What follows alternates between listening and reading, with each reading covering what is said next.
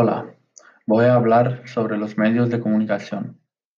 Con los avances de los teléfonos, las computadoras y las redes sociales, podemos conectarnos con cualquier persona que queramos en cualquier momento. Podemos conectarnos con personas que estén a miles de kilómetros de distancia.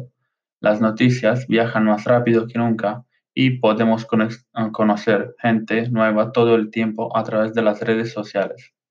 Ahora mismo, en esta crisis la comunicación es muy importante, como seres humanos que necesitan socializar. Por eso, las redes sociales son un factor muy importante para facilitarnos la comunicación y conectar con otras personas. No solo es bueno, es la única forma óptima.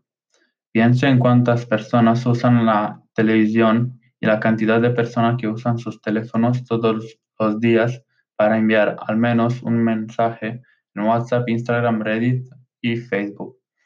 La cantidad de información que nos brindan los medios de comunicación podría ser manipulada en la mayoría de los casos.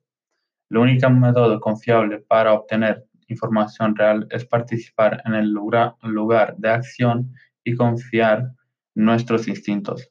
También puede decir que la mayoría de la información de los medios es relativa porque quieren llamar su atención incluso si eso significa cambiar los datos reales.